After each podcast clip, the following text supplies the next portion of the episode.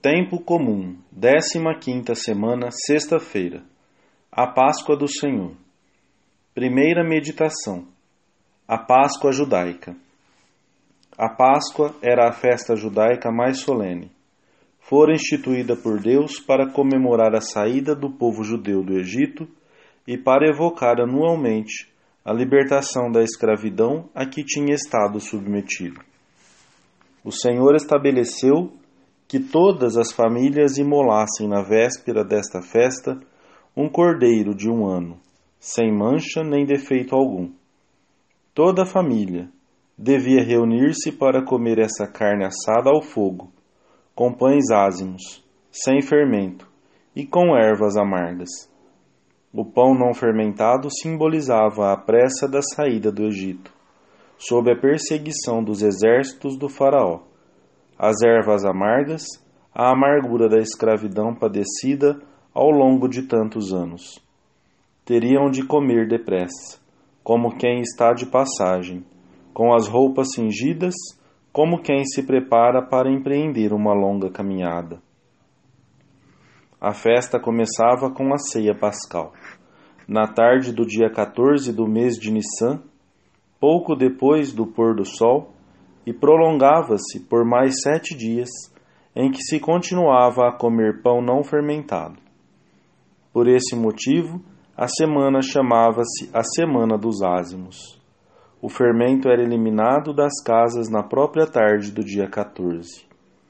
Tudo isso era a imagem da renovação e da libertação da escravidão do pecado que Cristo operaria nas almas. Purificai-vos do velho fermento dirá São Paulo aos primeiros cristãos de Corinto, para que sejais uma massa nova, assim como sois ázimos. Porque Cristo, nosso Cordeiro Pascal, foi imolado. Celebremos, pois, a festa, não com o fermento velho, nem com o fermento da malícia e da perversidade, mas com os ázimos da pureza e da verdade. Já o Cordeiro Pascal, da festa judaica, era promessa e figura do verdadeiro Cordeiro, Jesus Cristo, vítima no sacrifício do Calvário em favor de toda a humanidade. Ele é o verdadeiro Cordeiro que tirou o pecado do mundo, que morrendo destruiu a nossa morte e ressuscitando restaurou a vida.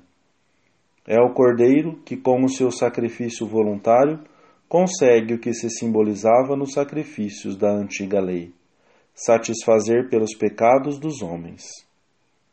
O sacrifício de Cristo na cruz, renovado todas as vezes que se celebra a Santa Missa, permite-nos viver já uma contínua festa.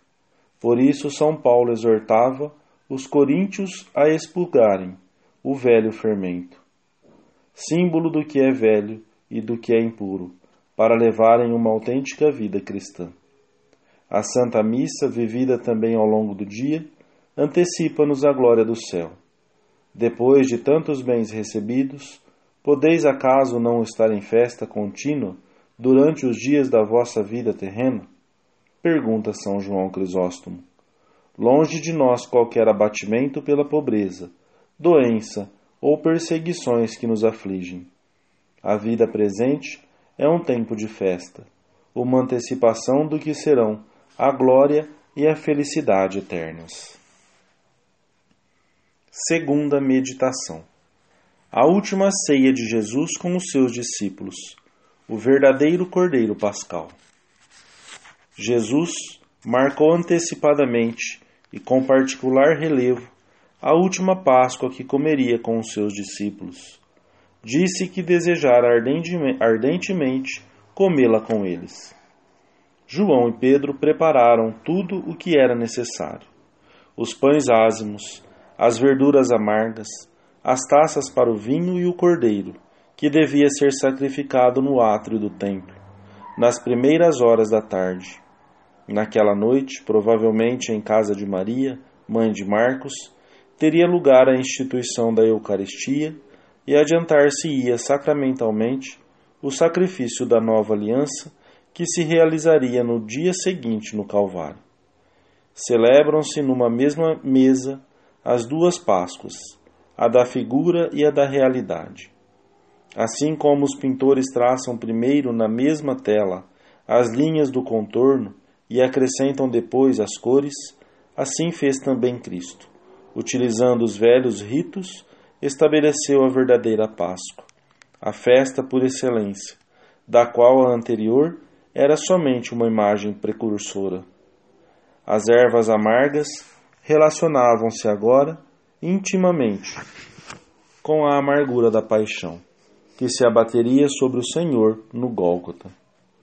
De uma vez para sempre, com especial simplicidade e gravidade, Jesus substituiu, pois, o antigo rito pelo seu sacrifício redentor. Naquela noite, no, no cenáculo, teve lugar o acontecimento de que viveriam os homens de tantas gerações e que, e que constituiu o centro da nossa existência. Ó ditoso lugar, exclama Santo Efrem, no qual o Cordeiro da Páscoa sai ao encontro do Cordeiro da Verdade. Ó ditoso lugar, nunca foi preparada uma mesa como a sua, nem na casa dos reis, nem no tabernáculo, nem no Sancta Sanctorum. Com as palavras, Fazei isto em memória de mim, o Senhor estabeleceu que esse mistério de amor pudesse repetir-se até o fim dos tempos, concedendo aos apóstolos e aos seus sucessores o poder de realizá-lo. Como devemos estar agradecidos por participarmos de tantos bens que recebemos na missa, e de modo particular no momento da Sagrada Comunhão. Temos tão perto de nós o próprio Cristo, que se deu plenamente aos seus discípulos e a todas, a todos os homens naquela noite memorável. Agora podemos dizer ao Senhor na intimidade do nosso coração: Eu te amo, Senhor Jesus, minha alegria e descanso, com todo o meu coração, com toda a minha mente, com toda a minha alma e com todas as minhas forças. E se vês que não te amo como deveria, ao menos desejo amar-te, e se não o desejo suficientemente, pelo menos quero desejá-lo desse modo. Ó corpo sacratíssimo aberto pelas cinco chagas, coloca-te como selo sobre o meu coração e imprime nele a tua caridade. Sela os meus pés, para que saiba seguir os teus passos. Sela as minhas mãos, para que realizem sempre boas obras sela o meu peito, para que arda para sempre em vibrantes atos de amor por ti. Ó sangue preciosíssimo, que lavas e purificas todos os homens, lava a minha alma e põe um sinal no meu rosto, para que não ame a ninguém senão a ti. Terceira meditação: a Santa Missa, centro da vida interior. Naquela última Páscoa, Jesus entregou-se a seu Pai como vítima a ser imolada, como Cordeiro Puríssimo. Tanto a última ceia como a Santa Missa constituem, por isso, juntamente com a oblação oferecida no Calvário, um sacrifício único e perfeito, porque nos três casos a vítima oferecida é a mesma, Cristo, e o sacerdote é também o mesmo, Cristo. Preparemo-nos para a Santa Missa, como se o Senhor nos tivesse convidado pessoalmente para aquela última Páscoa que comeu com os seus mais íntimos. Todos os dias devemos ouvir no nosso coração, como dirigidas unicamente a nós, aquelas palavras do Senhor: Desidério, desiderave, roi pasca, manducari vobiscum Desejei ardentemente comer esta Páscoa convosco. É grande o desejo de Jesus, são muitas as graças que nos prepara.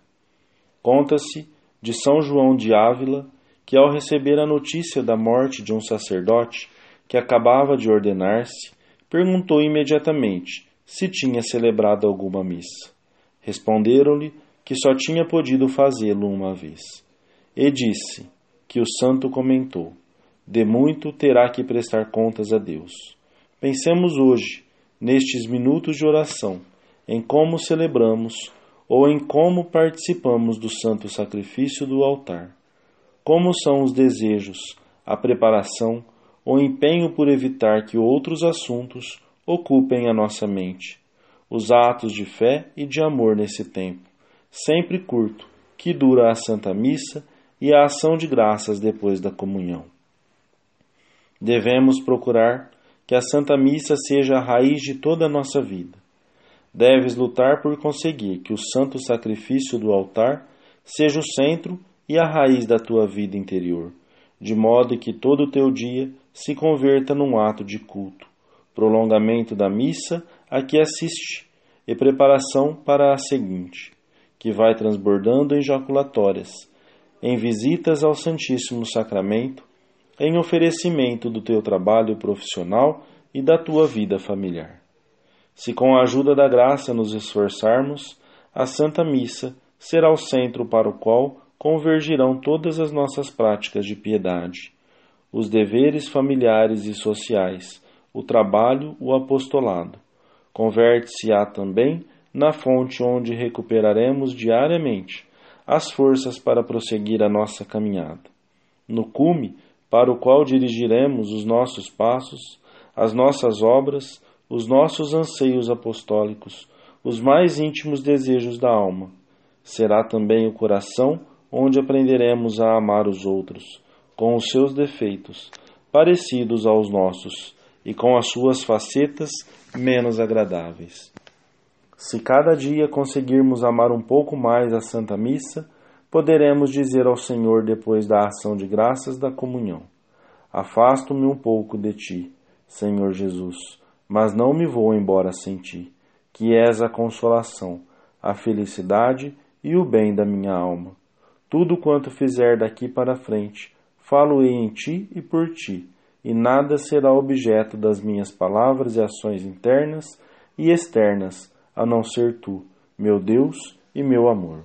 Amém.